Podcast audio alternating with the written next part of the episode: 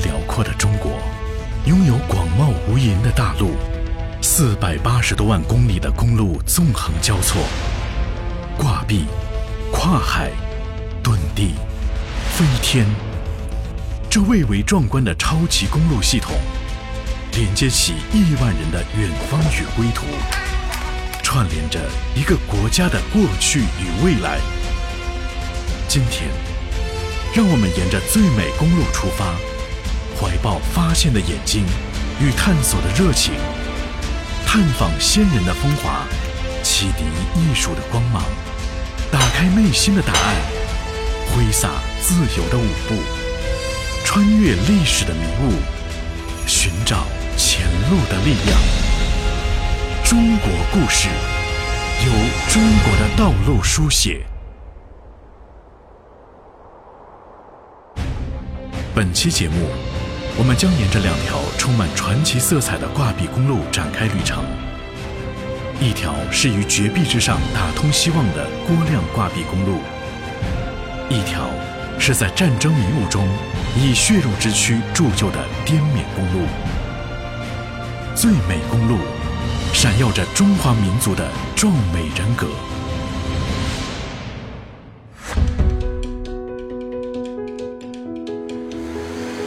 探寻最美公路，制造美好生活。我是蒋昌建。这一期的最美公路呢，我会带大家一起领略中国最为险峻，也是最为雄伟的挂壁公路，开启一次重新去出发的旅程。巍巍太行山中，一个古老的村落。独自屹立于海拔一千七百米的悬崖峭壁之上，地势天险，阻断了村民与外部世界的联系。人们外出都要沿着陡峭的天梯攀登，一失足就会葬身谷底。失去亲人的悲苦，闭塞世界的绝望，对郭亮村曾是亘古的日常。四十年前，那群血气方刚的年轻人站了出来。不顾一切，开凿着生命的出路。轻轻揭开崖上村庄的神秘面纱，仿若是用岩石本身雕刻而成。这是一座真正的石之城，它就是郭亮村，地处河南与山西交界的南太行山脉。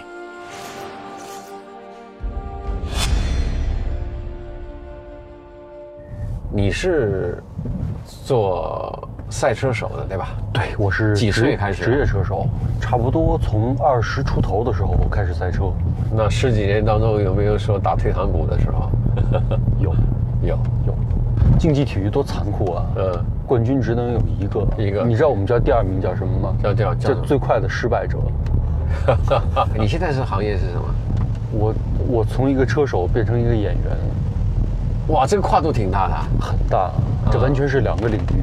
我之前十几年、十五年以上一直是一个车手，其实是我们是要求把很多东西往心里边压的。但是你知道，演员是要把自己的情绪拿出来跟人家分享的，哎，然后要把自己的内心掏出来给人家看的。我都已经藏了这么久了，嗯哼，而且我也不再年轻了。表面上你别人看不出来，但是我那心内心有的时候很痛苦。闭塞，不该是命运的句号。一个人，一个村庄，都是如此。相传汉代，一位名叫郭亮的农民起义将领，曾带兵退守此地。隐没于群山之中的悬崖峭壁，成为了他们躲避追兵的天然屏障。狭窄难行的悬空天梯。是唯一一条出入此地的秘境。天梯由七百二十步石阶组成，人行其上，抬头是峭壁，转身是深渊。用双手凿出一条挂壁公路，是唯一的生存法则。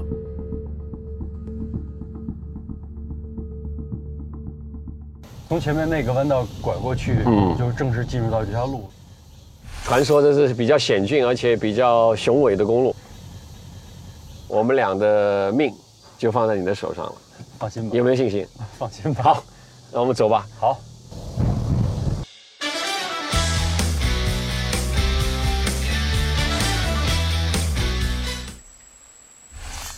几千公里外，另一条走入历史迷雾的挂壁公路，如今已鲜有人涉足。始建于1937年的滇缅公路，起于云南昆明，止于缅甸腊戍，全长逾1140公里。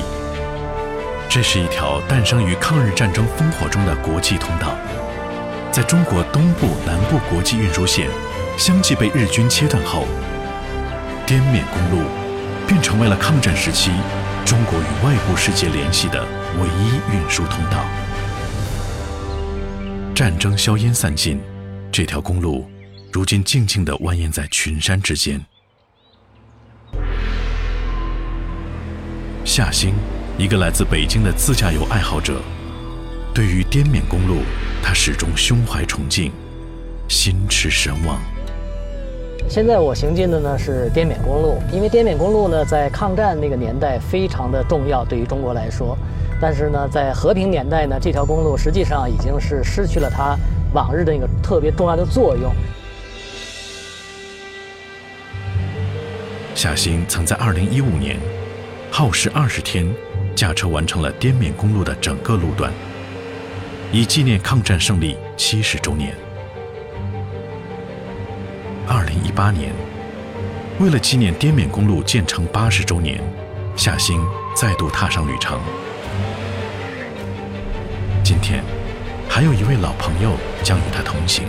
葛大哥，你好，你好，你好，来了，您怎么在这儿？他就是哥舒亚，一位从小生长在云南，专注于研究滇缅抗战史的学者。你你是从从昆明开车过来的？对，这回就是按照您上回给我的那个宗教的那本书，嗯，我就沿着这个滇缅公路来，哦，那你是严格的按照这个滇缅公路的老路一点一点走。没错，哇，那还不错不错。路真不错。嗯，哥舒亚潜心于中国云南、缅甸与印度的抗战历史。他还亲自考察了滇缅公路、史迪威公路等作战遗址，走访大量抗战老兵。哥舒亚不停奔波，他希望有更多人记住历史的细节。一九三七年，抗日战争由局部战争发展为全面战争，一边是步步紧逼的侵略者，一边是获得军需物资的大部分渠道被切断。滇缅公路能否贯通，关乎国家存亡。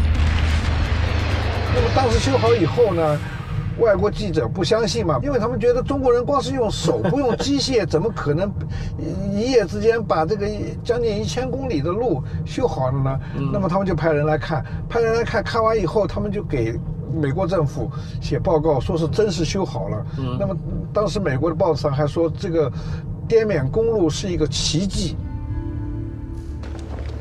从1937年12月至1938年8月，中国人民仅用九个月时间，凭借血肉之躯，筑成了这条总长逾1140公里、曾为世界上许多工程专家预言需三年才能完工的公路。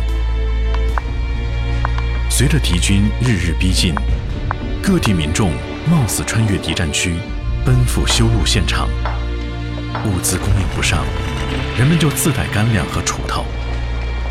二十多万人冒着被敌机轰炸的危险，在崇山峻岭间前赴后继地开山筑路，超过两千人为这项艰苦卓绝的工程献出了生命。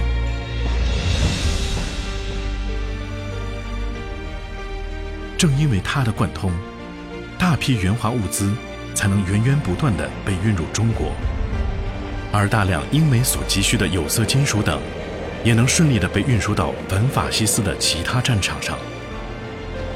翻开历史书，面对巨大的灾难和困境，中华民族永远选择不屈不挠。三十多年后，千里之外的河南郭亮村仍然为大山所困。村民们做了一个石破天惊的决定：开山凿路。四十年后，当我们穿行在这条由近代愚公所开凿的道路之上，依然感到惊心动魄，难以置信。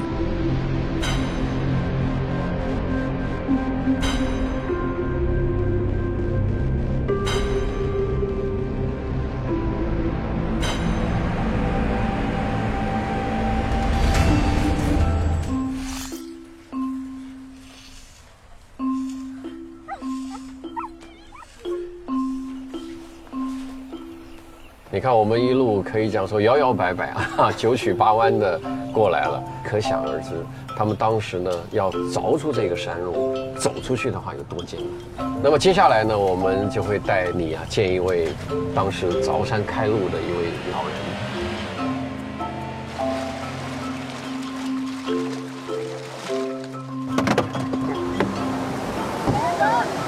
哎，你好，你好，你好，哎，宋先生是吧？哎，你好，你好，人家你好，大爷，您家住哪儿啊？我家住上面呢。上面啊。啊那我们到你们家去看看好不好？好好好，走。哎啊，这个房子是哪年盖的呀？这都是清朝时间盖的，哦，清朝的。有的都三百年了。哦，，对，那下面的这个新的呢？啊，下面都是新的，这是搞旅游以后他盖了。现在热闹多了吧？啊，对对对。宋宝群一生都住在郭亮村，和其他村民一样，他曾过着节衣缩食、几乎与世隔绝的生活。我们以前养猪啊，都不敢养大，啊，装到条框里边，两个人抬着去卖，再重了就抬不下去了，捆这个这个那个小筐啊，那筐子，绳子开了，开了以后呢，那个头那个猪呀，就开始啃我的头发，我们放也放不下，起也起不来。那一次呀、还正好一个人呢从这儿上来的，搁这上来以后，给我们解围了。不然那一次啊，我想我们连猪把我们两个人都杀下山了。郭亮村无法企及的险要位置，曾经是他的优势，保护村民免受战乱的威胁。但在和平年代，买卖东西难，只是村民们的四大难之一。第二大难呢，就是看病难。病重的村民不得不抬担架上下天梯才能去城里就医，全靠村民用接力方式与死神赛跑。在这个中途呢，有的病人呢抬的时间长了，到半路断气了。婚恋嫁娶更是全村的头号难题，几乎没有山下的姑娘愿意冒险攀天梯，嫁进崖上人家。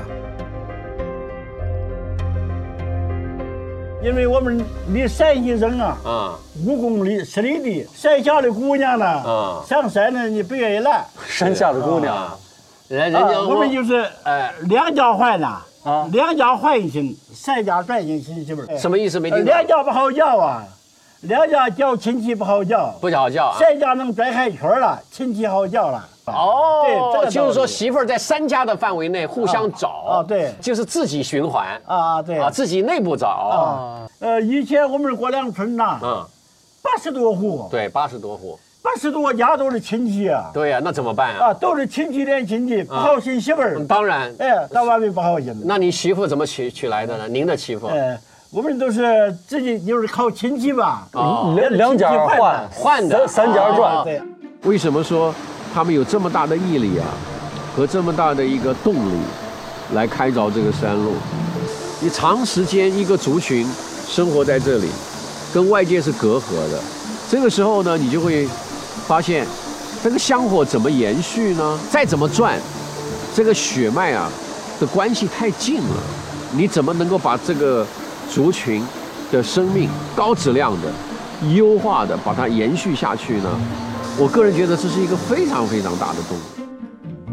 第四呢，就是小孩上学呢。哦，上学呢。小孩上学啊，到那个我们这有十年小学，啊，但是上那个高校啊嗯，初中、高中难了。都得到下边去上。啊春夏秋后吧，特别到冬天，大雪封塞了，啊小孩照样上学。啊有一个小女孩啊，啊就是十十一多十岁多吧，背着东西到下边上学。啊！大雪封山呢，在天梯的最后一块呀、跨到山沟了。就因为这个，我们这个老书记啊，哎，就下决心要给后代人修条路要的。凿一个山路出来对。对对。显而易见，村民们必须行动起来，才能改变这一切。若不如此，郭亮村将慢慢的被现代社会所遗忘。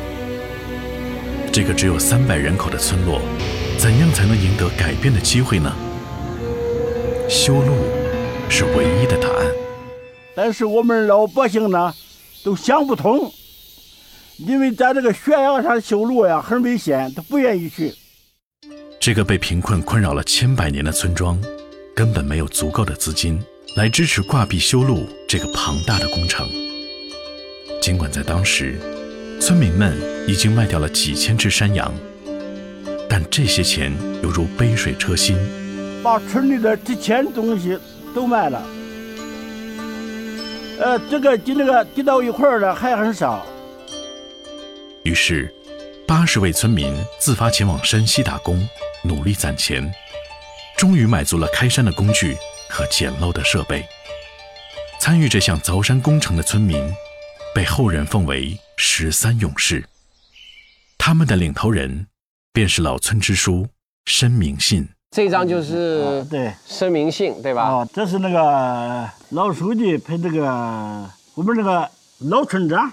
当时那个躁动时间，嗯我们这个十三个人呐，从生活来说非常艰苦。比如说我们打山洞的时间，嗯我们就是十三个人呐，嗯成了一个专业队，专门打山洞的。嗯。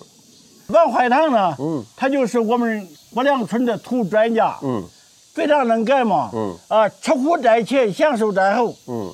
结果呢，在一次排泄当中牺牲了。我们去吃尸体的时间，我们找了一晌啊，没找到头，头给肩膀平了，头啊，那个身上那个骨质啊，都骨折了。我们抬回来一个肉团子，没办法。他的意思啊，他给我们郭良村带来很大损失。青山犹在，故人已逝。王怀堂的死，给热血沸腾的村民当头浇了一盆冷水。挂壁公路的未来将如何？这个小村庄又将何去何从？对一个村子来讲，要想富，先修路；但是对一个国家在战争期间来讲，要想生存下去，也必须把这个路给修好。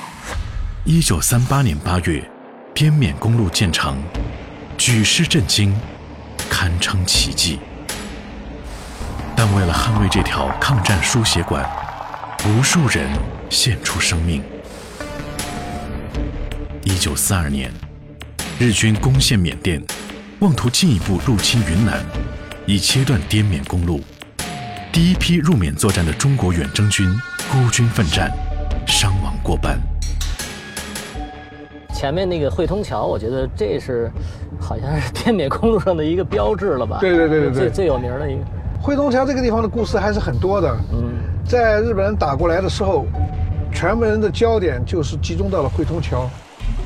汇通桥始建于明朝末年，是连接怒江两岸的唯一通道。自滇缅公路修成以来，位于咽喉要道的汇通桥，顽强抵御了日军的多次狂轰滥炸。据统计，直至1942年5月，日军占领滇西，滇缅公路无法通车的时间只有不到14天。但是在一九四二年五月份的时候，日本人从缅甸打过来的时候呢，他已经要打到汇通桥这个地方了。如果他攻下汇通桥，那么他很快的就可以占领比如说昆明啊这些地方，那么就会使中国抗战的战局的话呢发生很大的变化。那么在这个时候非常关键的时刻，中国军队的工兵就炸毁了会同桥。历史的选择往往千钧一发。哥舒亚曾从老兵的口中听到了那段艰难往事。很多老司机跟我讲过这个故事，他们的车子从这儿走啊走啊，这个地方的车子都是一辆接一辆，一辆接一辆，都很挤。要是你的车子坏了以后呢，马上就给你推下，推下江面去，不要挡着路啊。那么这个地方的话呢，部队，部队的话呢就在下面已经是放上炸药了。他那个时候把这个桥炸掉以后，才使得这个局势稳定下来，造成了两江对峙的这个局面。滇缅公路。中国最重要的，也是最后一条陆上抗战生命线，暂时被切断了。从此，援华物资只能通过空投进入中国，代价高昂且极其危险，战局再次陷入迷雾之中。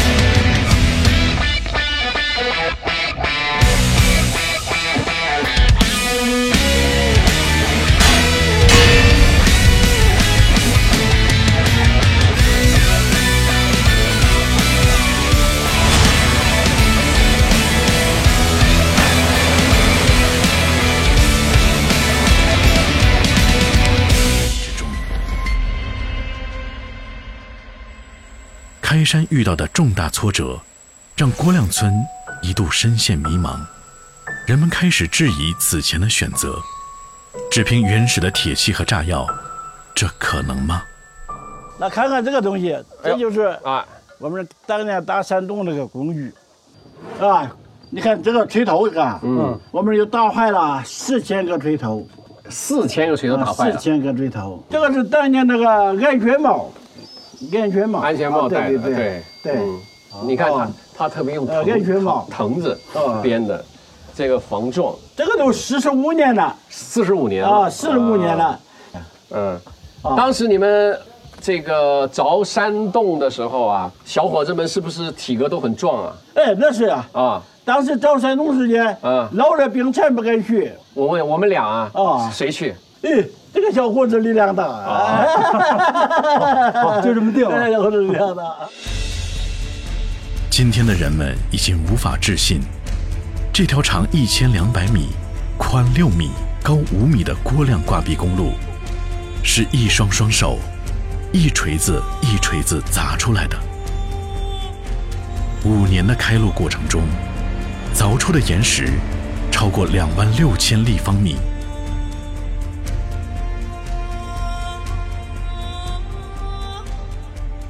这个我们试着来找到这个洞，看看怎么样？对，你看。哎哎，你不要把我手打了啊！不行不行不行啊！我我绝对。你就近的来试试看，来，来，大，好，过来，对，打一下，转一下，是。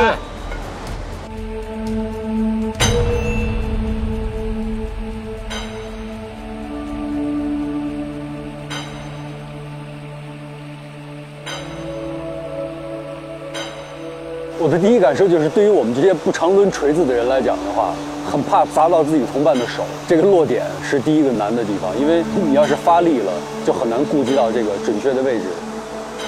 第二一点呢，就是如果用这样的原始的办法去打通这样一条路的话，如果我没看到这条路，你跟我说的话，我也我也不太相信的。别看它只有短短的一公里多，这原本就是不应该有路的地方。但出现了一条路，还是用人手去开凿的，太难了。首先，需要画出大致方位图，在合适的地方填充炸药，并人工引爆，在坚硬的掩体上炸出洞口。依照此法，每十米炸一个洞口。此后，人们进入洞中，将这些洞口一锤一锤逐次打通。这是一项艰苦卓绝又危险至极的工作。令人遗憾的是，修路人王怀堂没能看到公路修成的那一天。他的女儿王春莲依然生活在这座父亲曾倾注所有人生的大山里。并且我我爸爸吧，就是修这个挂壁公路是设这个路线就是他设计出来的，嗯，他也没有什么文化，那时候呢就是根据自己的就是那些经验。越来越多的访客来到春莲的家里，向他的父亲表达哀思。我爸爸是牺牲了，还有一些没有牺牲的，但是他们出的力并不比我父亲出的力小，也不比我父亲出的力少，因为他们的手那时候都磨的那个老茧，有的手指头砸烂了，有的就是砸掉了一截，那时候他们也是很吃苦的。虽然我爸爸是牺牲了，但是，在我作为一个女儿来说，我觉得吧，反正是付出还是很值的。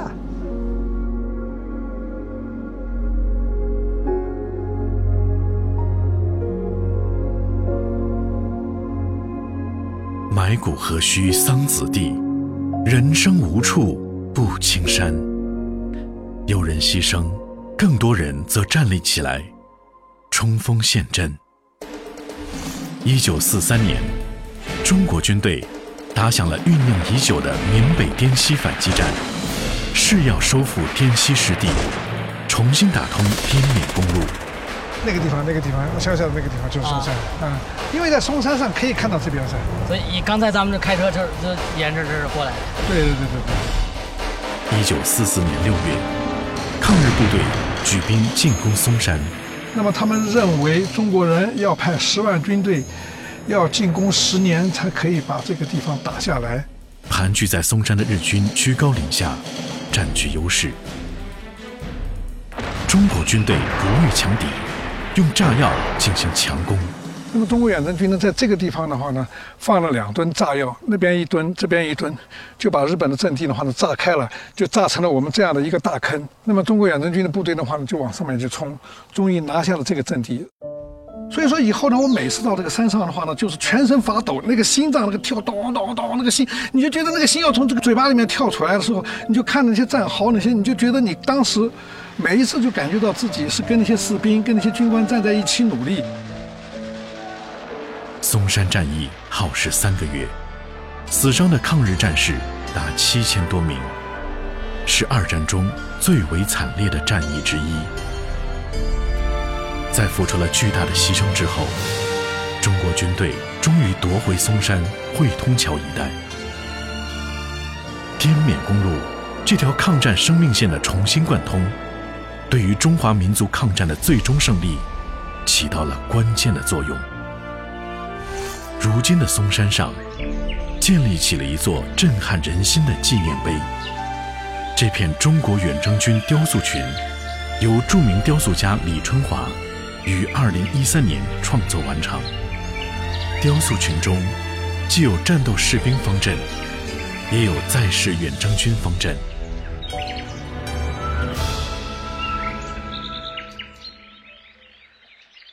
不好有多久了？啊，耳朵不好有多久了？这个听不清、听不见有多久了？听吧。啊，这个耳塞念的。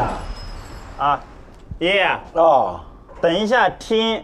啊。里面有声音，有滴、嘟。啊。听到以后啊，按一下。哦。经过我们一个听力检查之后呢，发现啊，他左右啊是一个重度、极重度的一个听力损失。开山凿路的阵阵锤声与爆破声。夺走了宋宝群的听力。郭亮村的老一代，很多人有类似的问题。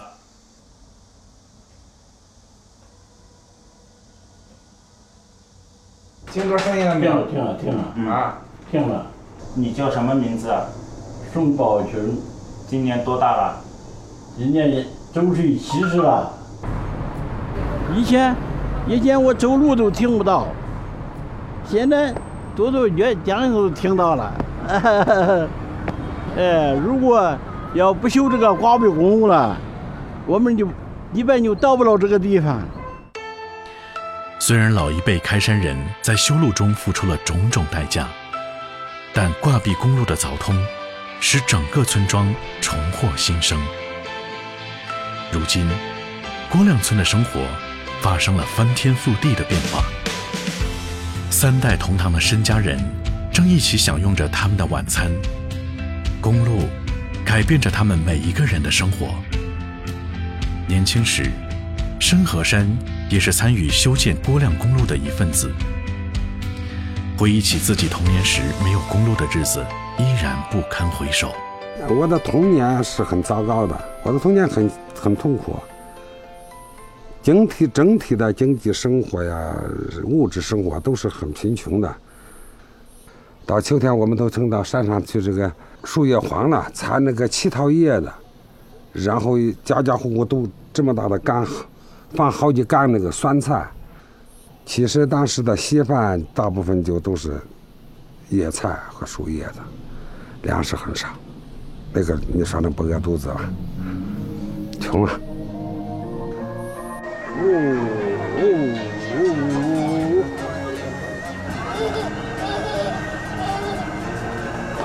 大年过年的时候，咱们吃一顿饺子。路通了，化肥能运进山了，整体环境改变了。我们生产队种小麦了，种小麦，而且那时候集体分配，每口人六十斤呢，六十斤，多厉害！如今，粮食可以通过公路运输，源源不断地被送入村中，日子不再拮据了。山里人也能随时吃上一顿热乎乎的饺子了。深河山经营着一家农家乐，随着公路的贯通，他成了最早投身于郭亮村旅游业的村民之一。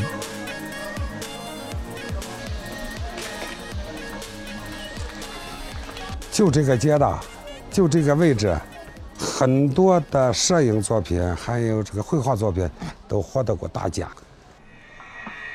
这就是我的家，现在住着一班学生的学生。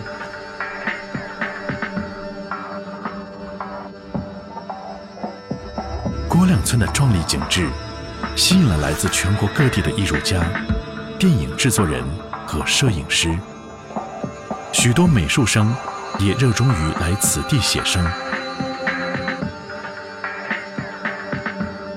对于学生们来说，这样的风景是从未见过的。有些人为太行山壮丽的美景所吸引，但也有不同寻常的访客来体验这里九死一生的奇险地貌，比如攀岩爱好者李劲松。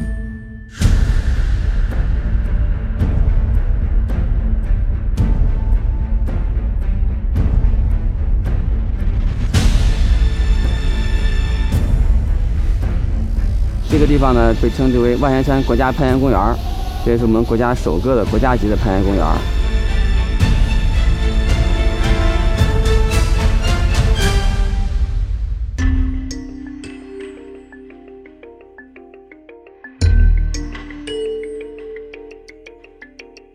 石英砂岩是一种比较硬的岩质，呃，它在受到这种日昼夜温差这种变化之后，它会产生很多裂缝，横的和竖的裂缝。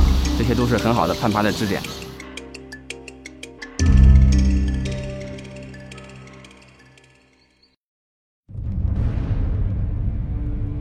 非常危险，你看，从这边下去的话就很难了，也没有保护的地方。对，所以哎呀，这一代代就是这样，每一步一个台阶一个台阶的走出来的。好，慢点啊。哎，没事。对历史的探索，犹如开山凿路，两条来自不同时代的道路，在我们的视野里逐渐合二为一。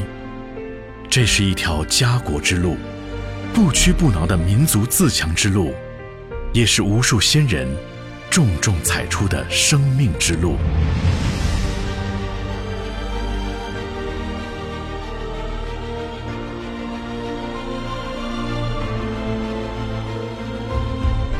之前一直有一个事情埋在心里边，嗯，我也很难吐露心声了。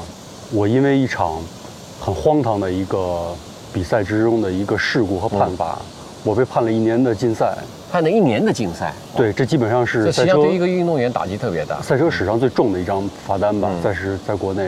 但是实际上这个事情不是大家看到的那样。嗯，我当时做了一个我现在都不会后悔的一个错误的决定。嗯，当时的情况是这样的，我的积分是在排在积分榜的榜首，然后竞争对手有一个车手用了一些个不太光彩的手段，嗯把我。在当时那场比赛里面给撞出去了，这一幕其实没有被摄像头捕捉到，也就是等于说，除了我和他知道，其他人都不知道。好巧不巧的，我又在赛道上遇到了他，嗯，他又一次贴近了我，这个时候呢，我愤怒了，嗯，然后呢，我夹着油门把他顶出了赛道，顶出赛道，做了一个很愚蠢的这个动作。在你的字典里头，你觉得公平这件事儿可能比你的职业更重要？是。结果当然大家都知道了，但是无数的这种谩骂和一些个不合理的判罚，我全都接受了，我也一句话都没有说。这事情埋在心里面一直很久。然后呢，今天我们一起看了这么多的东西，在郭亮村里边，我本来以为我想找到的是一个答案，结果我发现我得到了另外一个答案。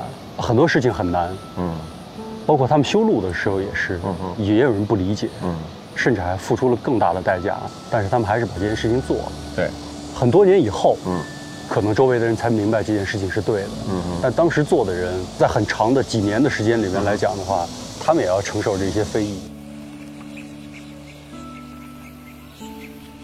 你现在转了，到了一个演员的轨道上，你确定这是你一直要走的路吗？我差不多确定。你觉得他会比你看作为赛车手更难还是容易？会更难。但现在呢，我也要学会。把我的心打开，对，打开一条通道，嗯，不管这个通道有多艰险，嗯，要走出去。经过了最美公路的洗礼，不论是否舍得，远方总在催促人们迈步向前。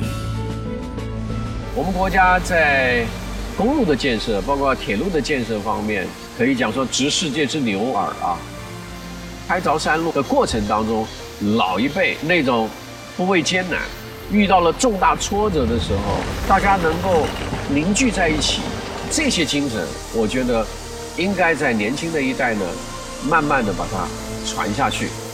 只有这样告诉年轻一代了以后，他们才知道说，哦，我们选择一样什么样正确的道路，往哪里去。